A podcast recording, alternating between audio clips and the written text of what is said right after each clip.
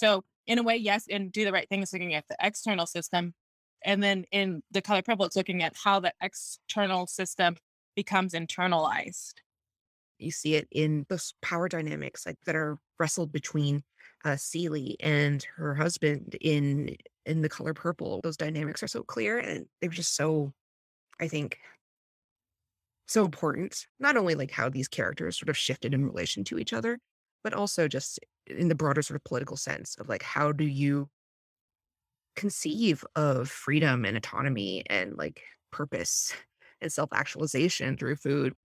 Welcome to Labor Goes to the Movies. Our guests today are Soleil Ho and Amanda Yee. Soleil Ho is a restaurant critic for the San Francisco Chronicle. Amanda Yee trained as a chef, went to University for English and Sociology, and writes with a special interest in the intersection of food and justice.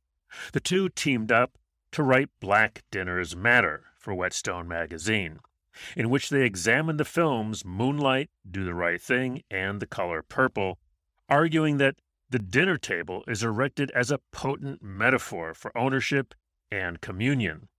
Can the details of these meals from the food served show us what it takes to rebuild connections in safe spaces that have been lost to or compromised by white supremacy?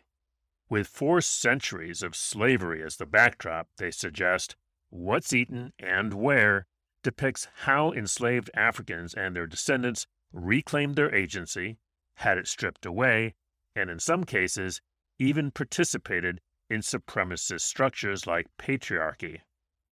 If co host Elise Bryant and I weren't doing a podcast about labor in the movies, we'd probably be doing one about our next favorite thing, which is food. So it was a real treat to get a chance to talk with Soleil and Amanda about Black Dinners Matter. I'm Chris Garlock. Stay tuned as labor goes to the movies. Not getting one penny of my money, not one thin dime. Did I ever ask you for anything? Did I ever ask you for anything? I never asked you for nothing, not even your sorry ass hand in marriage. Nothing. I never asked you for nothing. oh, Sofia home now. Sofia home. Things gonna be changing around here too. I'm going with Shug. You going where? I'm going with Miss Celie and Shug. Cause I'm fixing to sing. Too much racket going on around this house. Pass me them peas, yeah? Now listen, Squeak. Oh, my name ain't Squeak. What? My name is Mary Agnes. Mary what? Mary Agnes. Mary I thought it Agnes. was Squeak. Me Miss. Mary, who gives a damn? Boy, if you gonna let this little nappy-head gal sit here and cuss you out like that, you sitting at the head of your own dinner table and you acting like a waiter. Hush your old fool, always meddling in somebody's business. Sofia home now. Just hush up. Thanks so much for joining us. Really appreciate it.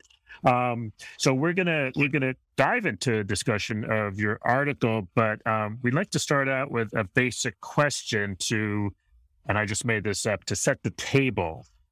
Oh, oh, good one, Chris. You got that? And and we're gonna and Elise Elise is gonna do that for us.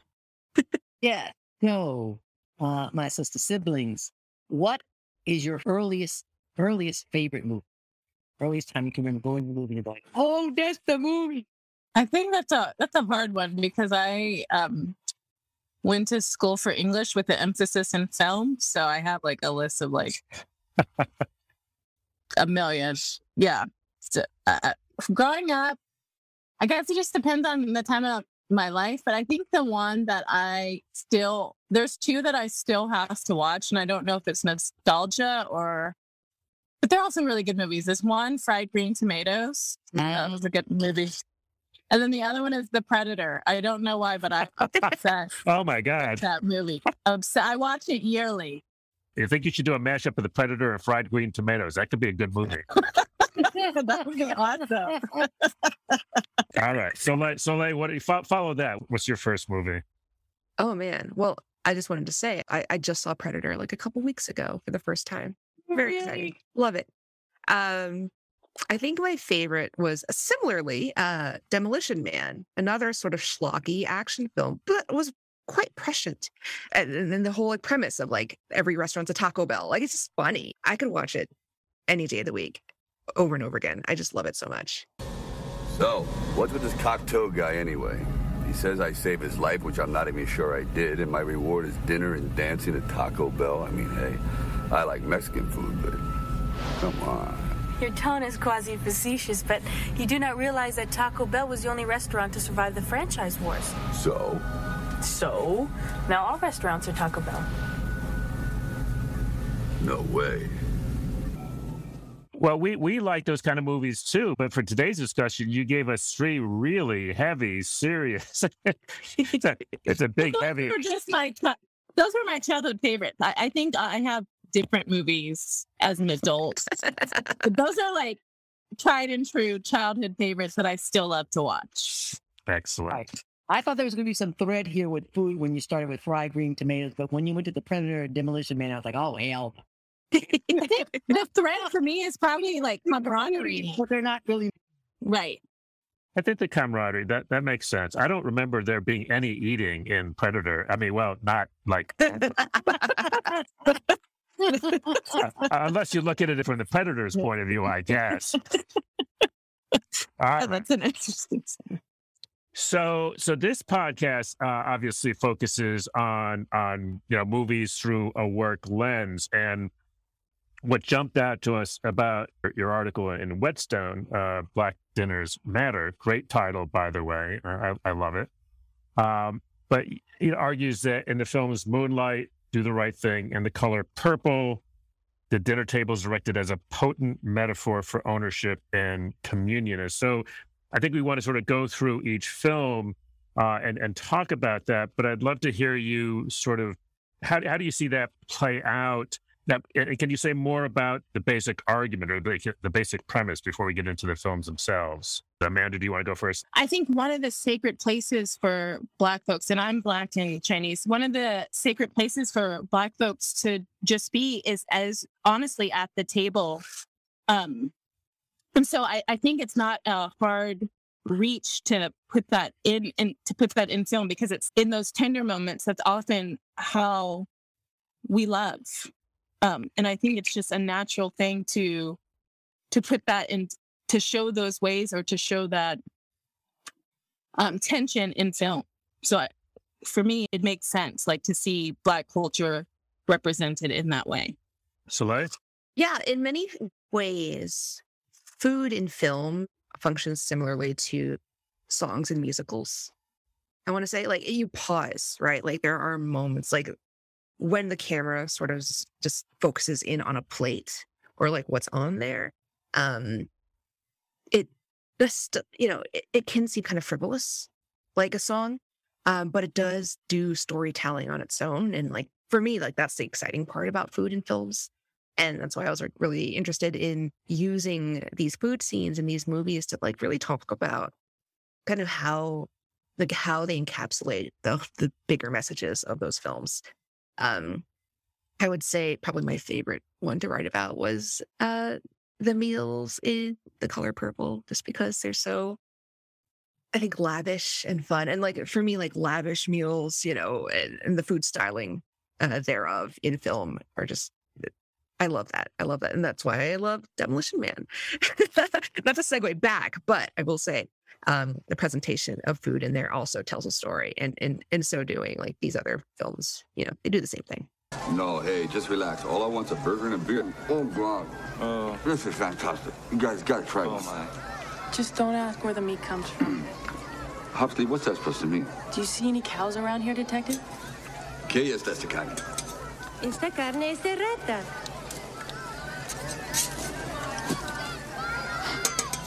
Rat. This is a rat burger.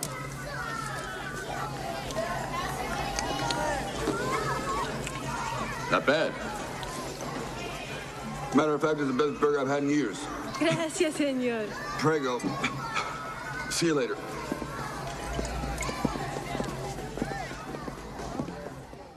Elise, did you want to jump in before I? Yeah. So why these three films? Amanda was the one When- who kind of came up with the idea, so I'll let her go. Yeah, I think uh, what really moved me uh, was Moonlight. Um, the tender moment in Moonlight. Soy and I work in food. Um, but more on the conceptual side and on the academic side. So I, I saw that as a sociological moment. Um, and then I thought about other Black films that had these tender moments, these tender moments of exchange, where a language, like an, it's an unspoken language in how um, the characters either um, speak of love and tenderness, like how they did in um, Moonlight, or tension and how they did in The Color Purple, like how food really like navigates relationship was an interesting concept for me. Um, and in how we, as Black people, show love and show up for for each other. Because often I think the outside world questions that. So those three films were just ones where I just was like, these are obvious ways in which this food presents itself in these relationship dynamics. I, I want to get Soleil to respond, but when you say the outside world questions that, I, I'm, I'm not sure I know what that means. I think the outside world, take like Michelle Obama and Barack Obama, like it was so hard for the world to believe that they could be married for so long without anything, like without infidelity or the outside world, like non the non-black world tends to question our humanity, even as something as simple as love. I think. Hmm. Yeah, I will say that the scenes in these films that I'm sure we'll talk about later in this interview, um, also embodied sovereignty, you know, issues that like I'm certainly concerned about in like food security and like food politics. Um, especially like black people's ability to take control and like claim autonomy. You know, you see that in Do the Right Thing, certainly. Um, you see it in just uh, the sort of I don't know, like the the those power dynamics like that are that are wrestled between uh and her husband in in the color purple when it comes to like feeding, you know, their I guess I don't know, to put it politely, mutual friend, Shug. Um and it's just like that power, right? Um, is so clear that those dynamics are so clear and they're just so, I think, so important. Not only like how these characters sort of shifted in relation to each other, but also just in the broader sort of political sense of like how do you conceive of freedom and autonomy and like purpose and self-actualization through food, which is such a contested, as Amanda said, uh, realm for people. Alrighty, so we start with do the right thing, right? When I saw the film the first time, that scene with uh, Radio Raheem, I mean, it really struck me. And I followed that guy's career because I was just fascinated by it. I want you to describe the scene. All right, they're they're in the the pizza parlor uh, owned by the Italian uh, person of European American descent. Uh, and Radio Raheem is a big guy, and he comes in with the boombox, and it's like, let me talk about period piece, right? Like, I still have one right. You sit up over here on my. See, I still have CDs. Uh, and he comes into the pizza parlor, and basically the owner says, "Hey, hey, hey, What I tell you about that noise? What I tell you about that pitch? What the fuck are you deaf? Are you?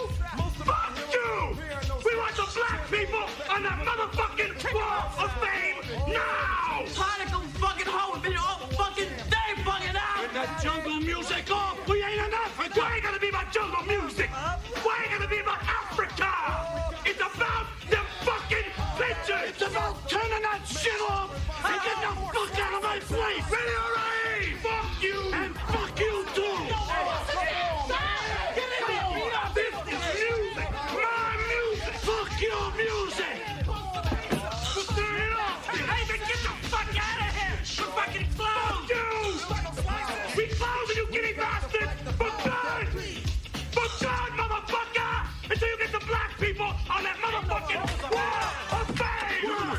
calls me, you goddamn right, you black cocksucker! I'll fucking tear your fucking nigger ass! Nigger, nigger, nigger,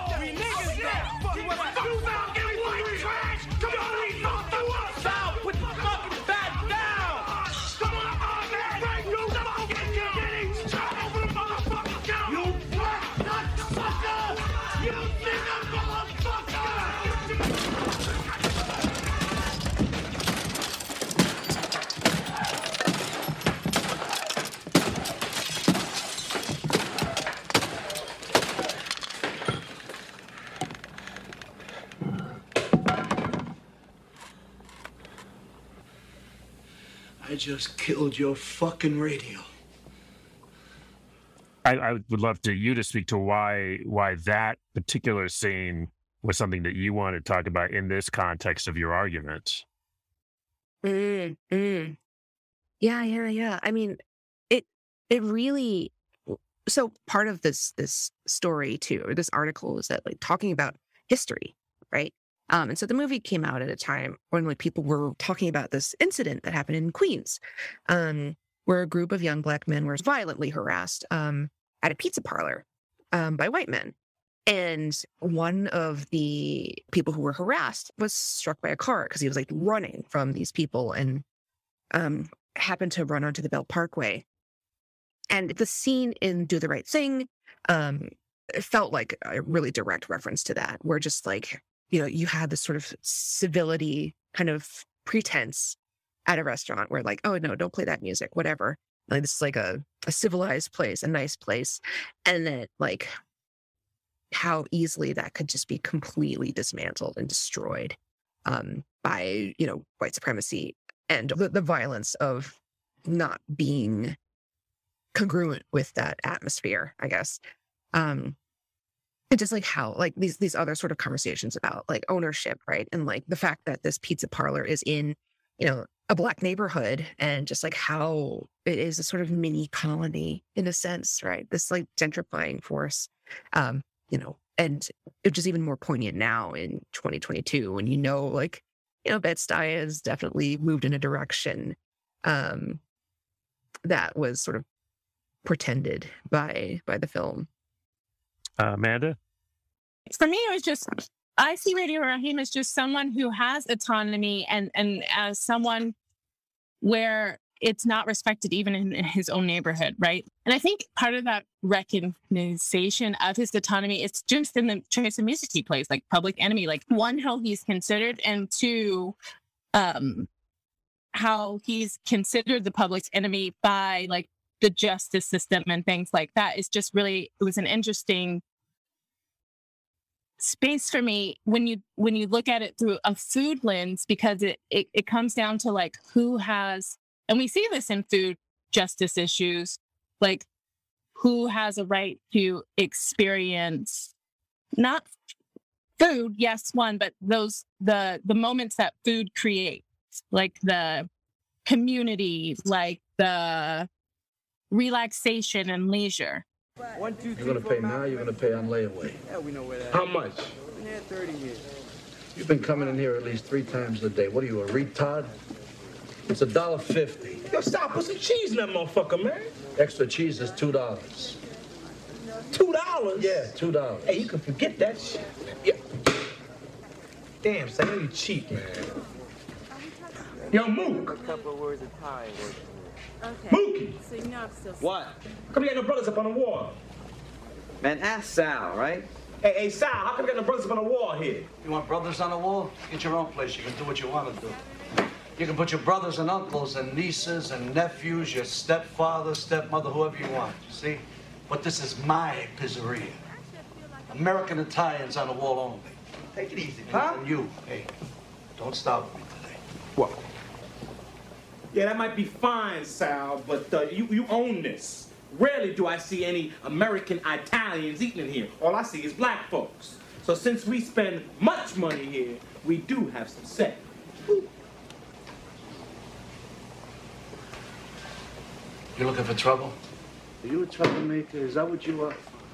You making trouble? Yeah, I'm a troublemaker. I'm making trouble. You're a real ball breaker. Always coming in here looking for trouble, huh? Suppose I busted your head. How would you? Uh, Mookie. Mookie, you want to get your friend out of here?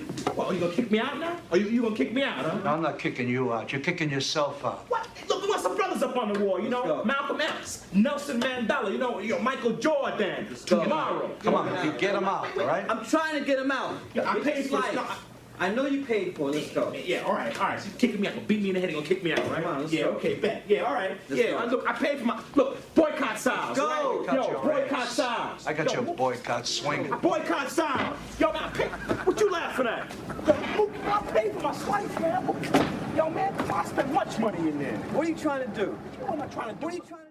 I couldn't help thinking about, you know, Cup Foods and the the counterfeit, you know, Bill and George Floyd. Yeah, Mookie throws a trash can and repudiates white supremacy once and for all. I just, I, am not quite there. Yeah, so in the film, I mean, Mookie works for the pizza parlor. He's the delivery person. And I think he's sort of the perspective character in the film. He goes um in between this like very white world of the pizzeria and like the neighborhood and like I think there's a lot of unspoken sort of identity stuff that goes along with it, right? Being able to go from point A to point B and back in a sort of assumed familiarity, it assumes like comfort um with straddling those two worlds. Um and you know, you see that in so many like narratives about passing, for instance, um, historically in like, you know, uh, what people used to call race fiction and race stories. And symbolically, I think like throwing an object through a glass window, that that like symbol of separation, um, but also like kind of one way observation, I think was a really powerful gesture visually in the film. Um, just to break down the barrier and also just like declare an allegiance and in that way, I think that's at least that's how the scene spoke to us about what it meant and why. Because a lot of people like they might just see it um and say like, oh, it started a riot. Like, cool, right? Um, but as is as in any film, right, there are a lot of kind of ideologies and and messages operating under the surface of what you see in the frame. Um, one of the things that comes up from is is the Detroit Rebellion. I was 14, or 15 years old and um, and it was scary. And our our community was diminished. I mean, literally, all the white merchants fled, uh, and so we became a food desert where we weren't before. And and and African Americans don't get the, the same kind of funding for business, so it didn't come back in the same way. And um, and so when I when I think about that scene, I, I think about uh no, white supremacists just moved to another neighborhood. So I continued on. Um, and although uh we we say not in the a rebellion about police uh uh brutality that was going on in our community at the same time, it wounded our community physically and spiritually. Um, and that we didn't ever recover from same way. Prosperous, growing, you know, working in the Ford Rouge plant in the and in the Great Lakes Steel, we were that first generation from the South, uh, and then suddenly all that was was uh, torn up and torn.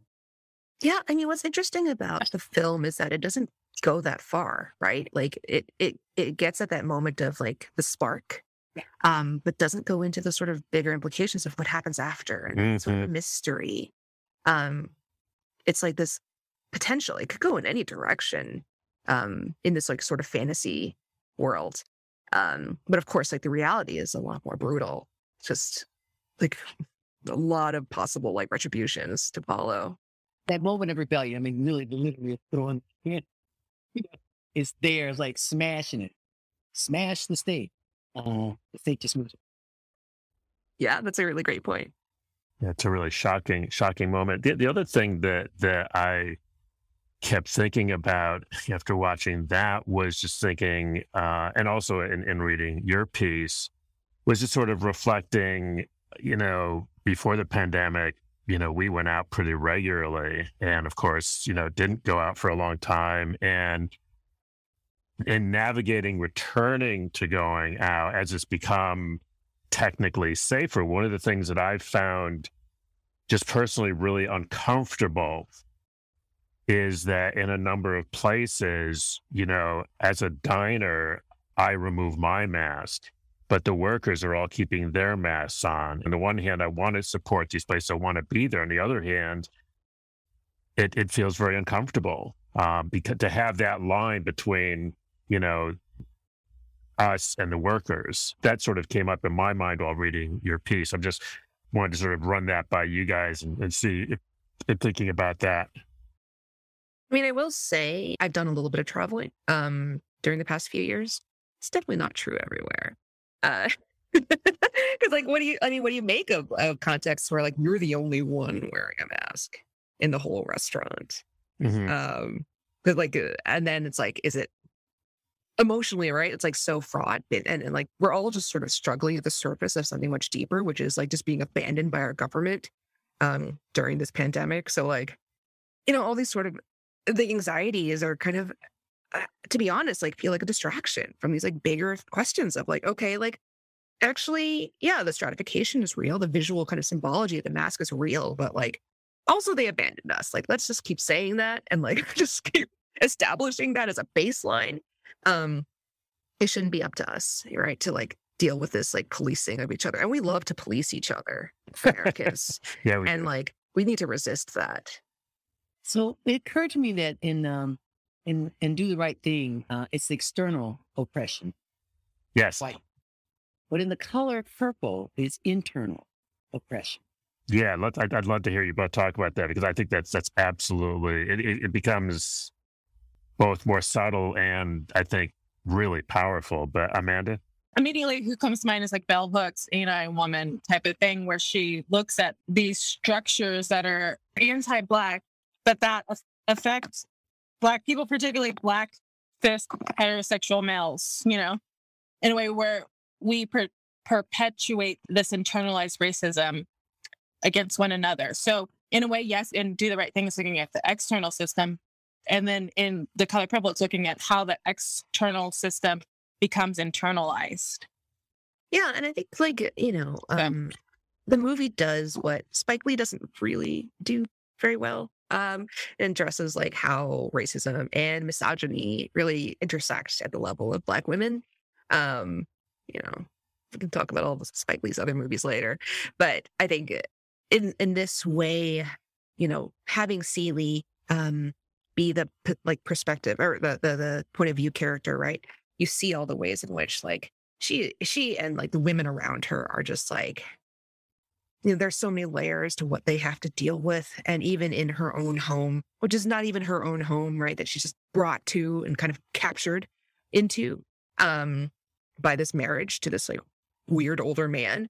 Um it's just it's just so much. She can't even smile. She can't even smile freely you know and like to me that was probably the most poignant part of of of the story. Is just like she just can't even at your happiest you can't even feel feel that fully. Um and and you know like just it was just so powerful um. And you know a little like and very dramatic too and like that i think that makes really good fodder for like film analysis. It's like when a film just like really kind of leans into the emotions and leans into the sort of sentimentality and like the symbology like obviously they know what they're doing uh when they're shooting these scenes um and it just made it really fun to write about too Well, I think again, uh, in terms of the, the subject, uh, is that in, in because about Spike Lee movies, I adore Spike Lee, and it started with his first film. She's she's got to have it. She's gonna have it, right? And I saw that, and I was like, "Oh my God, who is this guy? He is genius." This, this finally we have a black writer director who doesn't care about European American white aesthetics. and really telling the story from from the African American aesthetic and culture.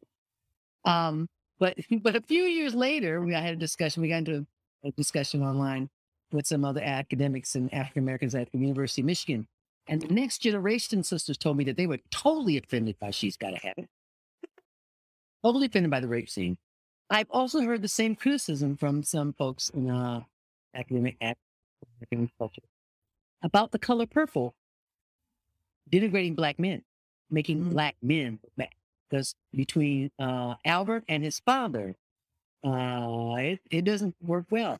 And and both of them, both films, I felt so liberated. I felt so like, oh God, yeah, please, you know, Celie, break out of it. Uh, and that Alice Walker even went to turn that relationship between Celie and Shug into a, a love uh, intimacy relationship. Like, whoa, in black literature and black, well, when does that happen? It doesn't happen. And so I think that it's interesting in that respect. The sexism of the color purple is seen as denigrating African. I actually stopped watching him after a while, but when he did get back on the bus, that was the name. I, I came back. And Four Little Girls, Mm. I was I was like I had to go back to Spike Lee. Yeah, no, I love Get on the Bus. It's just yeah, so good. Um, but yeah, like film is a mirror. You know, you really, as an audience member, you do a lot of that building on your own too of how you're going to feel about it. You bring everything in you to the experience. Like films don't say the same thing to everyone, you know. And I think that's the the fun part of talking about them. It's just like we all have we come away with like different lessons, um, regardless of what the director feels or wants. And I think that's the best part of it. There's a a couple of things from your article that I just want to make sure that we we get into this conversation because I just think they're really beautifully observed. And and one of the things I, I really love about it is that the things that you saw looking through you know your frame just like you know in, in this podcast you know we we look at films through a labor perspective and they're not always you know sometimes we're looking at specifically labor films but we actually really like looking at films that people are thinking what? How, how is that a labor film? Because from our point of view anytime you've got work or workers which is in just about every movie if you know where to look for them um, but there's a you, you, there's a really nice point you make um, in, in the color purple and, and I, I'd love one of you to talk about this about about when her when uh, Celie's husband Albert comes home and how he sort of establishes himself and it's it was a I, I don't think that I really noticed that when I saw it eh, you know and I thought it was a really lovely point. Could one of you talk about that Yeah, so there's that scene, right, when she's God, um, there's a montage, right? Um, so you know, like like you see training montages all the time where like people like punching bags and they get stronger. Uh, so Celie is in this montage of like cleaning this like trashed house. Um, and you know, there's like it's full of kids and like it's just so messy and she has to feed the kids and all this stuff. And she's like a girl, right? She's a child. Um, and then like she eventually like she makes it nice um, through so much effort. And then Albert comes home um, and he sits at this like beautifully like cleaned table and just puts his muddy feet like right on top of it. Mm. Um, you know, and the, and this camera really and like you, you can hear it in the foley, right? Like it's like that squelch of of of mud. It's really sort of uh, excessive, um, just to kind of hammer in that point of like this is dirt. He doesn't care uh, you are dirt, like all of this sort of these messages coming through that one scene of the feet hitting the table. Um, it's a power move, is what we say. Just signaling that like he doesn't like her labor doesn't matter. It's worthless to him. And in a way, like after spending so much time in the film, right? Like showing exactly like the what that labor entailed, like it feels really um poignant and just like shocking, you know? Yeah, I, I love that you brought that out. And, and Amanda, maybe you could talk about the other one that I really uh, also appreciated was the one uh, the the interaction when when Shug comes uh, back. It just it really I I love when when somebody else points something out to me that that I didn't really it didn't really sink in, and I thought your description of that scene was was really useful. So Amanda, maybe you could take that one. Yeah, I do think. Well, I think I want to go back to this idea of the boots on the table because I think what happens in labor, and like I'm a socialist, maybe, uh, is that we think of labor in service, like how it, like in service to our personhood, like how, like in in capitalist systems, it, like this is why I love food, the exploration of food. For instance, fine dining is not a right for all the people. It's this exclusive activity between the haves and the have-nots, right? So food, I think, is a great way to show how we use um, systems to kind of like lay the foundation for like this idea of who we are. Um, and the boots on the table, like Soleil said, was more like, I don't care about you as a person. Um, I, I just care about the labor that you do that makes me like have this sort of personhood, have this sort of I, I I can I can be a man because that's what makes me a man. My ability to like not consider the labor, your contributions kind of thing. And so I think fast forward moving to this scene where she is um, trying to build relationship. Um, it's a really interesting scene because it it kind of like um the idea of labor starts to dissipate where it starts to become more about tenderness and the recogni- recognizing the other person the like the other as a human being, not as a means to my self actualization. So so Shug is upstairs. She's sick, um, and kind of like you know, um, cranky. Seems like she's she's hangry, and um, you know, Albert, the husband, is like fumbling around in the kitchen. He doesn't know what the hell he's doing because he doesn't go there. That's not his space, even though he, you know, he he has a lot of bluster and owns everything. Um, so he's uncomfortable, and the, the the the tray that he brings up for breakfast is like literally on fire. Like he doesn't know how to cook. He's like very confused. Make me something to eat. Nah, nah. I- I'll make it myself. Why you put the pots up here and nobody can get to them?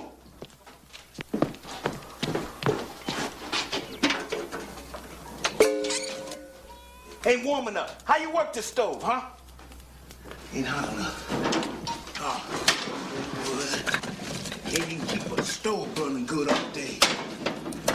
Baby, have I got a surprise for you. Now, this will make you all well. Uh, the biscuits got a little burn on them, but the eggs just the way you like them. Sunny side. Trying to kill me? No, no, no, no, no, look out now. That baby don't be that way.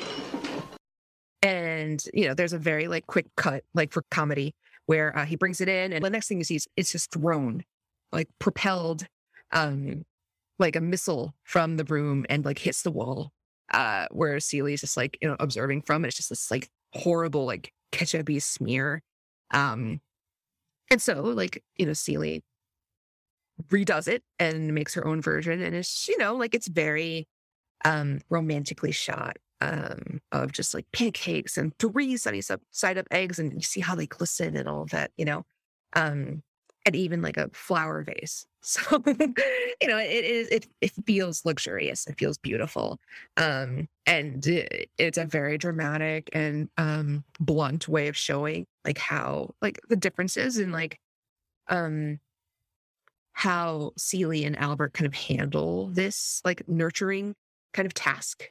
Um and you know, it just it, it it's so simple. It's such a simple scene. And it's it's it's funny, but then it becomes really tender too.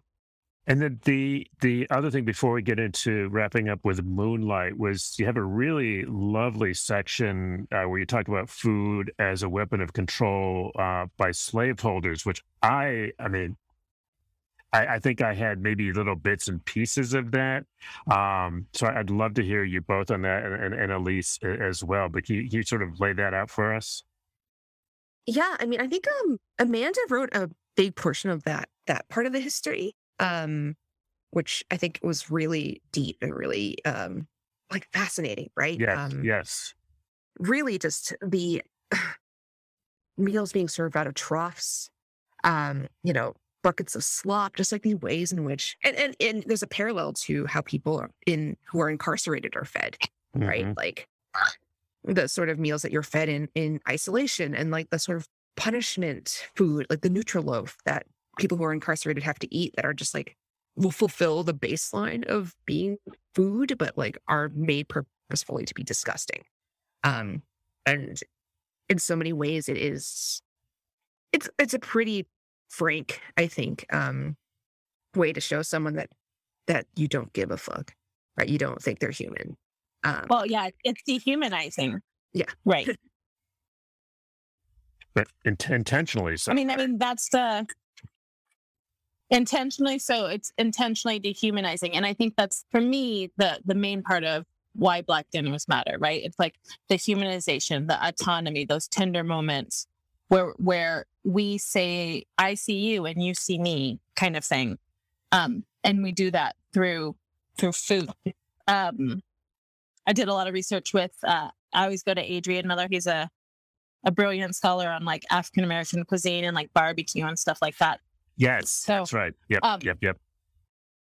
yeah like uh so that was just me asking him like well how you know how did slaves eat and obviously they had enough sustenance in order to be able to do the work the like the sustenance wasn't the issue it was the autonomy over the food what was taken away from them was the moments of sharing and the moments of humanity where you don't even get to pick what you want to eat where you don't even get to pick with whom you want to eat um the calories were there because that's a that's a that's a, a capitalist issue like if you're if if the enslaved can't work, then you know, then we don't get our money, kind of thing. So, um, it was. It's not about the calories. It's about more like the the humanity of e- eating together, the humanity of choosing what we get to eat, um, of seeing each other in in in in how we show love through food.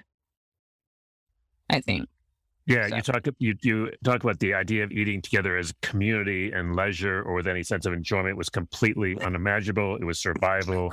And you say it's nothing short of miraculous that soul Right. food, quote unquote, uh, byproduct of the Black liberation movement exists at all. And Elise, I wanted to, to to bring you in on on that for reaction or comment. You know, it's it's really interesting because um, when we look at uh, diet and African American community, you know, because when we uh, didn't have a lot of money, uh, we ate a lot of quote soul food before it was coined called soul food, which was you know lots of greens, collard greens, black turnip greens, mustard greens, every form of green vegetable, leafy vegetable that was out there uh, and every form of bean that was out there lima beans, navy beans, black beans, uh, pinto beans. It was like, so that was a, a main source of protein and the collard greens. Um, and there are some who say that's why we had a lower. And as we started switching over to the uh, processed uh, American carb, sugar, salt infested diet, um, then the blood, high blood pressure and diabetes. The sugar, of course, with white sugar, started. But um, yeah, there was there was there there was a there was there was cuisine that was created not out of not, out of um out of poverty, but also because it's part of making making and that's a legacy that I that I take to the kitchen now. The people going, hey. Oh, you can make something out of here. I guarantee you. Yeah, I think like the other sort of dynamic of it too that was really interesting that Amanda pulled out was um the idea of like provision grounds, right? Like you I think people uh, kind of what you hinted at Elise is that like you know there's this perception that enslaved Africans just like made do and like they just ate like the garbage or whatever.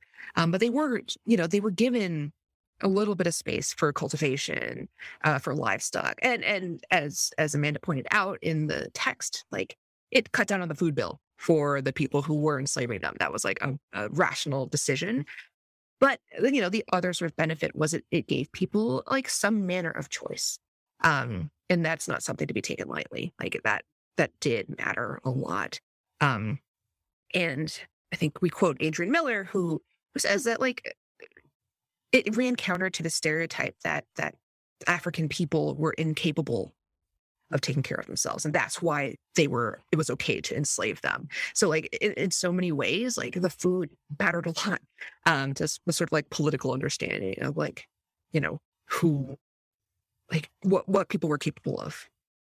Have you read John Newton's statement on slavery? Ooh, 1795. I feel like I read He wrote in a Amazing school. And he had, uh, you know, stopped being a slave ship captain. Uh, and he basically said that he talked to a, a, a plantation owner who said, well, we, we, we've done the calculation.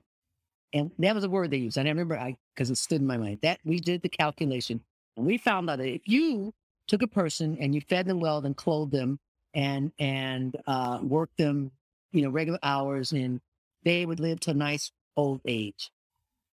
Right. But if you didn't do that, if you didn't treat them well and you didn't feed them well and you didn't clothe them well, they'll die sooner. And that's more profitable. It was more profitable them to bring more people in than it was to sustain people. And I think about that now when I think about our, you know, universal health care for all. I think about that when I think about the Amazon workers uh, who are being be treated like plantation workers again. Uh, and that, that, that idea that you don't let, don't let them prosper or thrive because you can always replace them. And it's cheaper to replace them than it is to pay a pension. part of the dynamic too is if you don't give people the time, right, to one, like they have all their needs met. Um, when you think about like Maslow's hierarchy of needs, right? As you ascend the pyramid, you have more time to self actualize and really have conversations, um, which can be dangerous.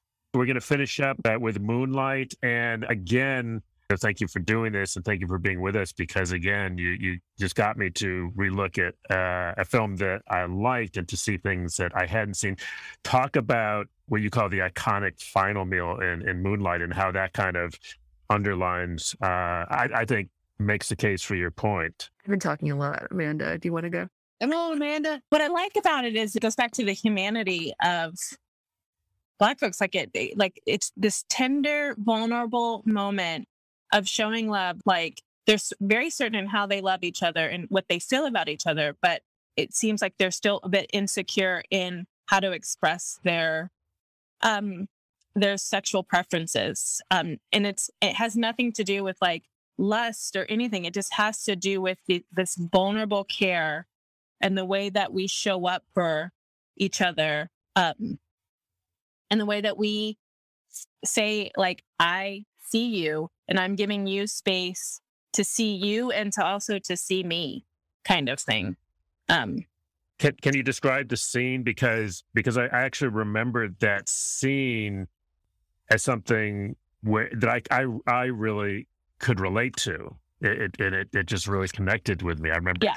feeling very emotional. But if you could describe that scene for our listeners. Yeah, so Andre Holland is cooking for his um childhood crush. And it's the first time he's seen him after I think several years. And what I remember most about that scene is that how he like deliberates over how to plate the rice. So he puts it like in a little cup. He wants the rice to be perfect uh, before he plates it, which for me was just super uh emotion that was an emotional place because it's it's um like no who cares how you put rice on a plate really you know like or You care, Amanda. I know you care. this I would care, but it's more like that's the that's the love language. It's like I want you. I know that you've had like all these hardships in your life. One being a black man, two being a queer black man, and I just want to love you by putting rice on the plate in a way that makes it beautiful and tells you that I think you're beautiful. You're making you're making us all cry now. You're the only man that's ever touched me.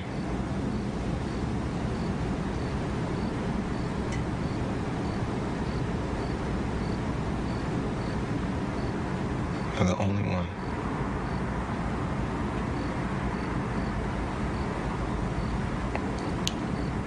I haven't really touched anyone since. what I loved is Andre's nervousness in in in in, pre- in presenting that meal, like how that that scene really just showed his vulnerability in presenting that meal, but just his like, you know, like it's like writing your crush out. Do you want to go to the movies with me? Check yes or no, kind of thing, you know, and that anticipation and that tension, yeah, in in, in that moment. Soleil, last thoughts, and then Elise. Oh gosh. Um Follow that, right?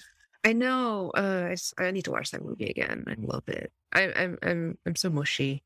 Um, yeah, I think like the, the the interesting thing for me too was that this was such a a normal dish, right? Uh, rice and chicken.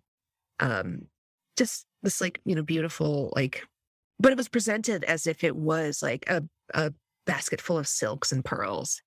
You know, like I think it is it was venerated by the camera in a way that like says so much about the values of the director and the team and just like the characters. Uh, I think the choice of dish was really significant and meaningful too, and that's also why we we loved that scene.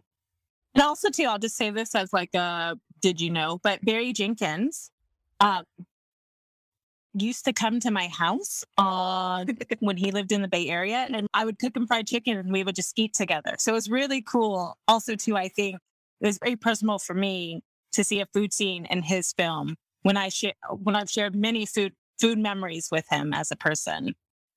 Well, that is way cool, Amanda. I I, I, I now I now need to come out there and have some of your chicken. It's good. It is good. Yeah. You All can. right. All right. Elise, sister, sister Bryant, last word to you. I, I think that what I really enjoyed about the article and, and this discussion is reminding um, me and, and the world that there's more to the African American experience than just uh, suffering poverty. Uh, and that there's a full life that goes with it, and that food and nourishment and sharing is really uh, a beautiful thing. Thank you for reading it. So grateful. That's it for our show this week. Thanks so much for listening. We've got a link to Black Dinners Matter in the show notes, and we highly recommend it. It'll change the way you see all three movies, and maybe even the way you eat. Before I go, a quick heads up about a couple of upcoming labor screenings.